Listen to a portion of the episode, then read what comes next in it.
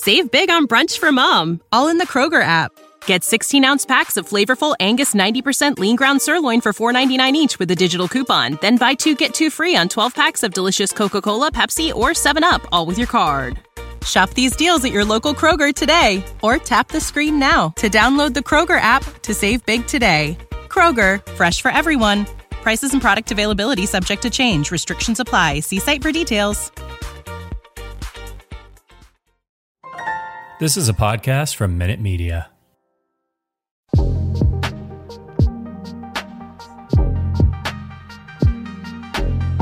Hey everybody, welcome to Netflix Life, a streaming TV podcast from Fansided. I'm Bryce Olin. I'm joined by my co-host Cody Schultz. We've got another great episode for you today. We picked the most surprisingly good Netflix shows of 2021 so far. I know we've got basically a full month left, but uh, we've got we've got a lot of good shows to talk about. But first, we have to talk about the finale of one of our favorite shows, and that is the Great British Baking Show. So I think it was season 12. Is this season 12 or something, Cody?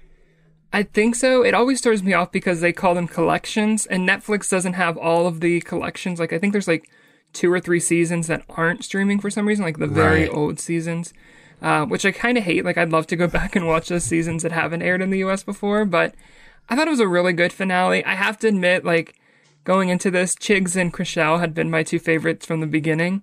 So I was a little bummed that they were second and third, or however they ranked. But I was happy, really, if any of the three won.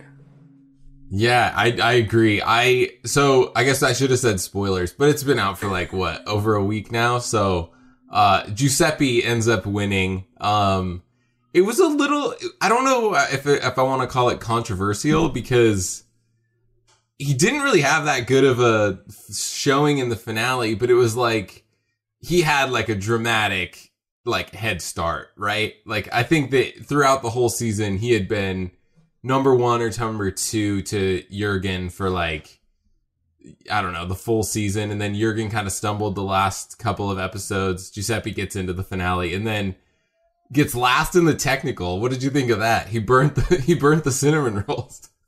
Yeah, I have to admit, I was a little bit shocked, especially the way they talked, like almost like it was his to lose from the beginning of the episode. And I'm like, if you're basing it on that week's bakes, then it should have just been on that week's bake. And since he kind of he struggled a little bit in the first one, and then in the technical, like you said, like burnt his dessert, it was like I thought. I, I don't know. I was a little bit surprised, honestly, that he won.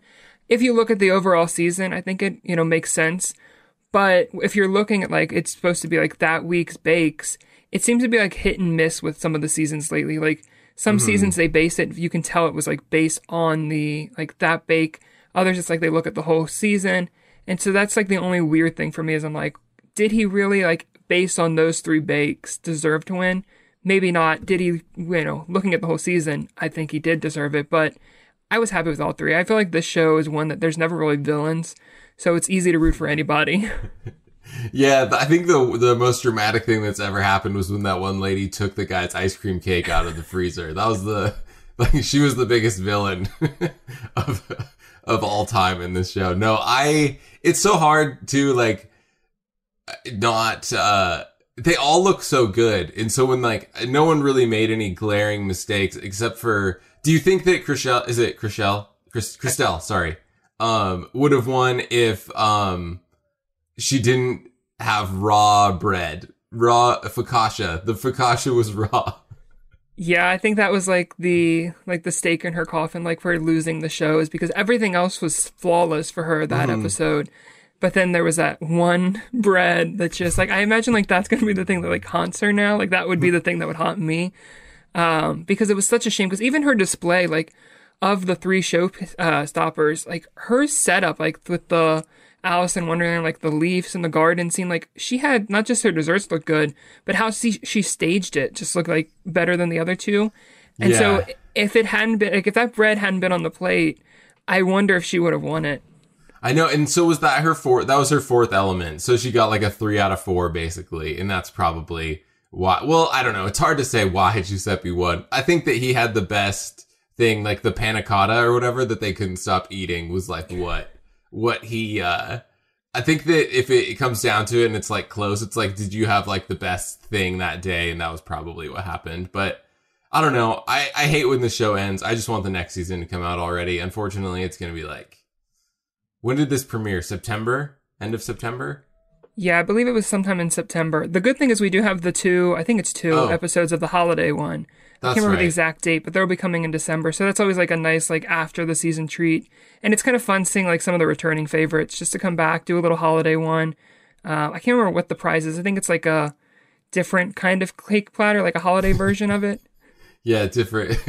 That's all they win. No one wins any money. They just get a cake platter and, and bragging rights. But uh, okay, so I guess uh, we could we should probably move on and talk about what we came here to talk about. We could talk about Great British Baking Show for hours, but uh, so surprisingly good Netflix shows of 2021. I had a hard time coming up with this because, and I we tried to keep it like I don't know to new shows. I think the other shows, if they've already released a season, unless they like you know there's a dramatic like shift in like quality usually they're pretty much stay like the same so we did new shows and then i kind of just tried for the ones that i picked just like if it outlived my expectations or i like did i go in and like i don't know was it better than i expected it to be and these are those shows is that kind of what you did too Yeah, I think that's a fair assumption. And it was hard because I feel like you said with like returning shows, unless they had a really bad like previous season, it's hard to say that they were good because you kind of go into it anticipating that it's going to be good. And it's like the opposite if they have a bad season.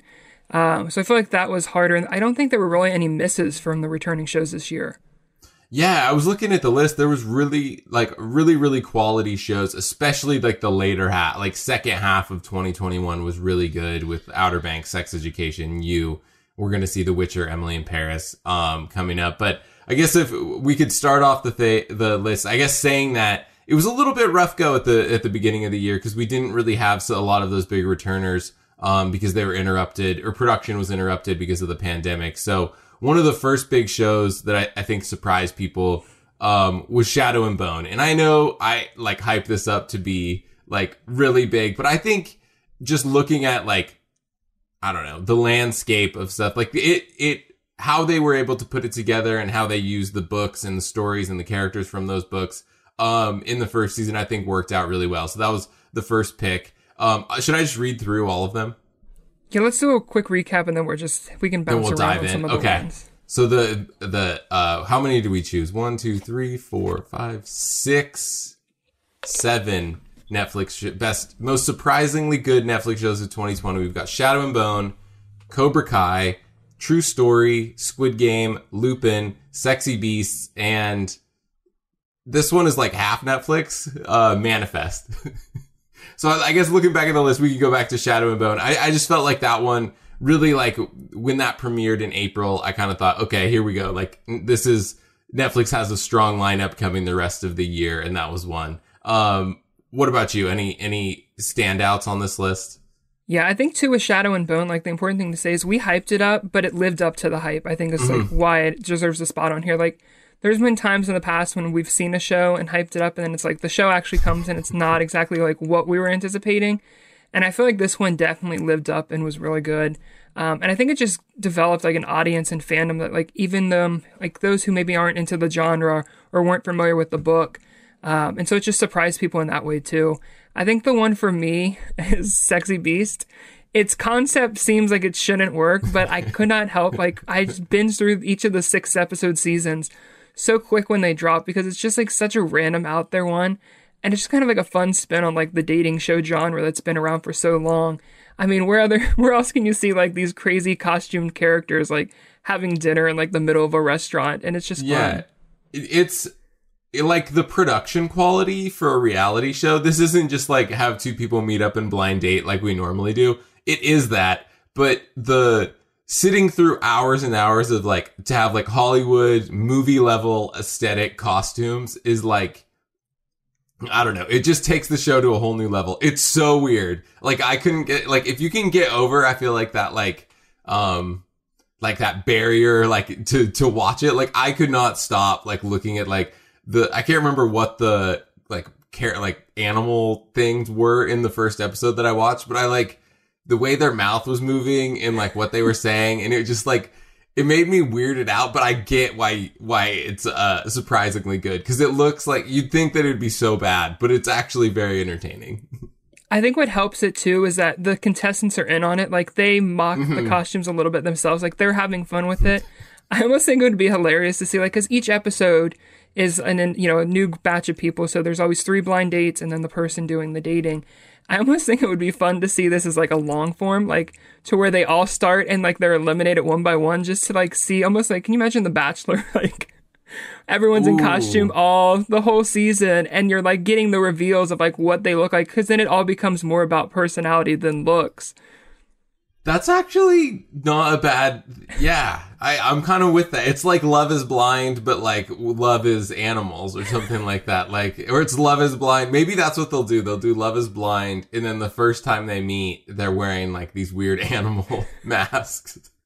And then they get it. We'll we'll talk about that later. Love is Blind, February 2022. Um, let's see. Of the other ones, I put Cobra Kai on the list because I didn't have a chance to watch it when it was on um YouTube, and I had heard a lot about it, being like, "Oh, this show is really good," and I was like, "It's on YouTube. It's a Karate Kid like spin-off reunion. Like, I don't, I couldn't like place it." And then as soon as I watched it, I was so hooked. Like, I watched the first three seasons. Like, um, I think I got, I think I got the third season early, like last um December, within like a week. Like, I just binge watched it like so fast. Um, so that's why I put it on the list. And season four drops on December 31st. So I think this double is double good, right? yeah i still think it's such like a creative ploy to drop the third season january 1st and then end the year dropping season four like that's just such a fun ploy like give fans because it's almost basically a year gap but technically in the same year and i feel like the nice thing about this one is like you mentioned it came from a, a youtube no offense to like them but i feel like it wasn't one that people were really talking about and then the show kind of surprised people and found new life on netflix. And so i think that's definitely like worth mentioning and celebrating because it doesn't always go that way with some shows like designated survivors. I feel like a good one that it was such a big show on abc that got canceled. Netflix saved it but then it was like season three came and went and no one really talked about it. And so i think the fact that fans you know were f- driven to this show once it finally hit on netflix and was on a streaming service they actually were subscribing to um, you know obviously it's paying off because season four is coming and we're anticipating more seasons to come even beyond that and so I think that's a big thing. I also think this year was a big year for international shows.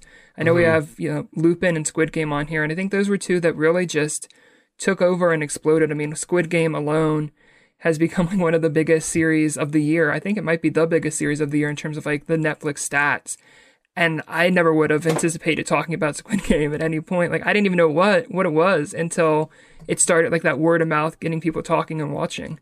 Yeah, this is what I love about Netflix, or one of the things I love about Netflix is like they can they share the list of like what's coming in a given month, and if it's not something that's like you know Shadow and Bone or a returning show or something like that, it's really hard.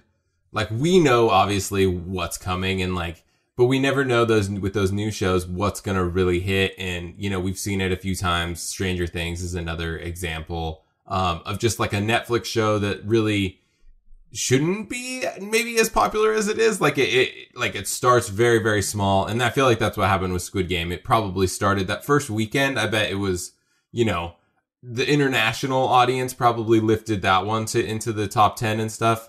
Um, but then, you know, as like social media, people started talking about how good it was. It just like took off. Like I had people texting me, have you seen Squid Game? I'm like, yeah, but like like I, it's just weird when that happens. And so um, Lupin was another one that premiered in January, I think, and then um, it's a French series, and Omar Sy is amazing.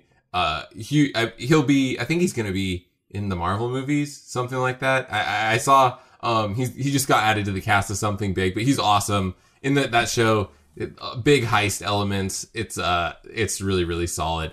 I guess um, before we run out of time here.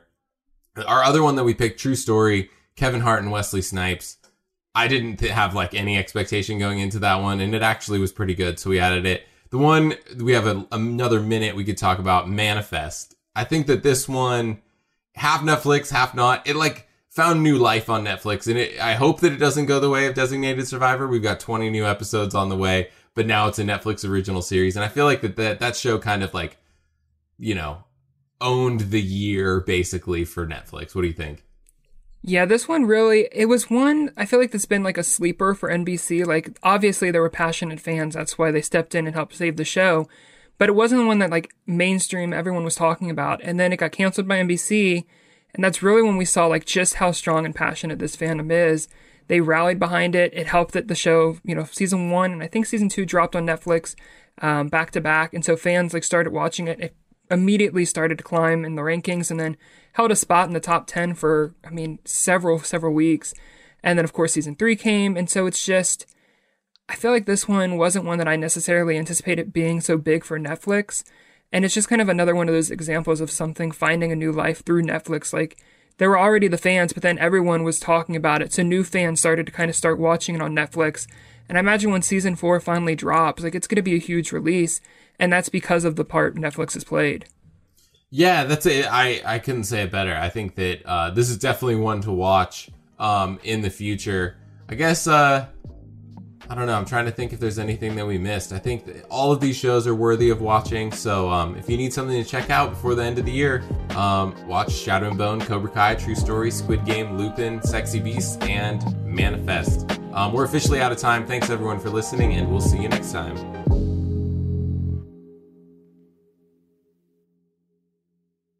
Sick of being upsold at gyms? My guy, you're currently a base member. For $90 more, I can upgrade you to our Shred membership. For 130 more, you'll be a Swole member. And for just $300 more, you'll reach Sweat Platinum. At Planet Fitness, you'll get energy without the upsell. Never pushy, always free fitness training and equipment for every workout. It's fitness that fits your budget. Join Planet Fitness for just $1 down and $10 a month. Cancel anytime. Deal ends Friday, May 10th. See Home Club for details.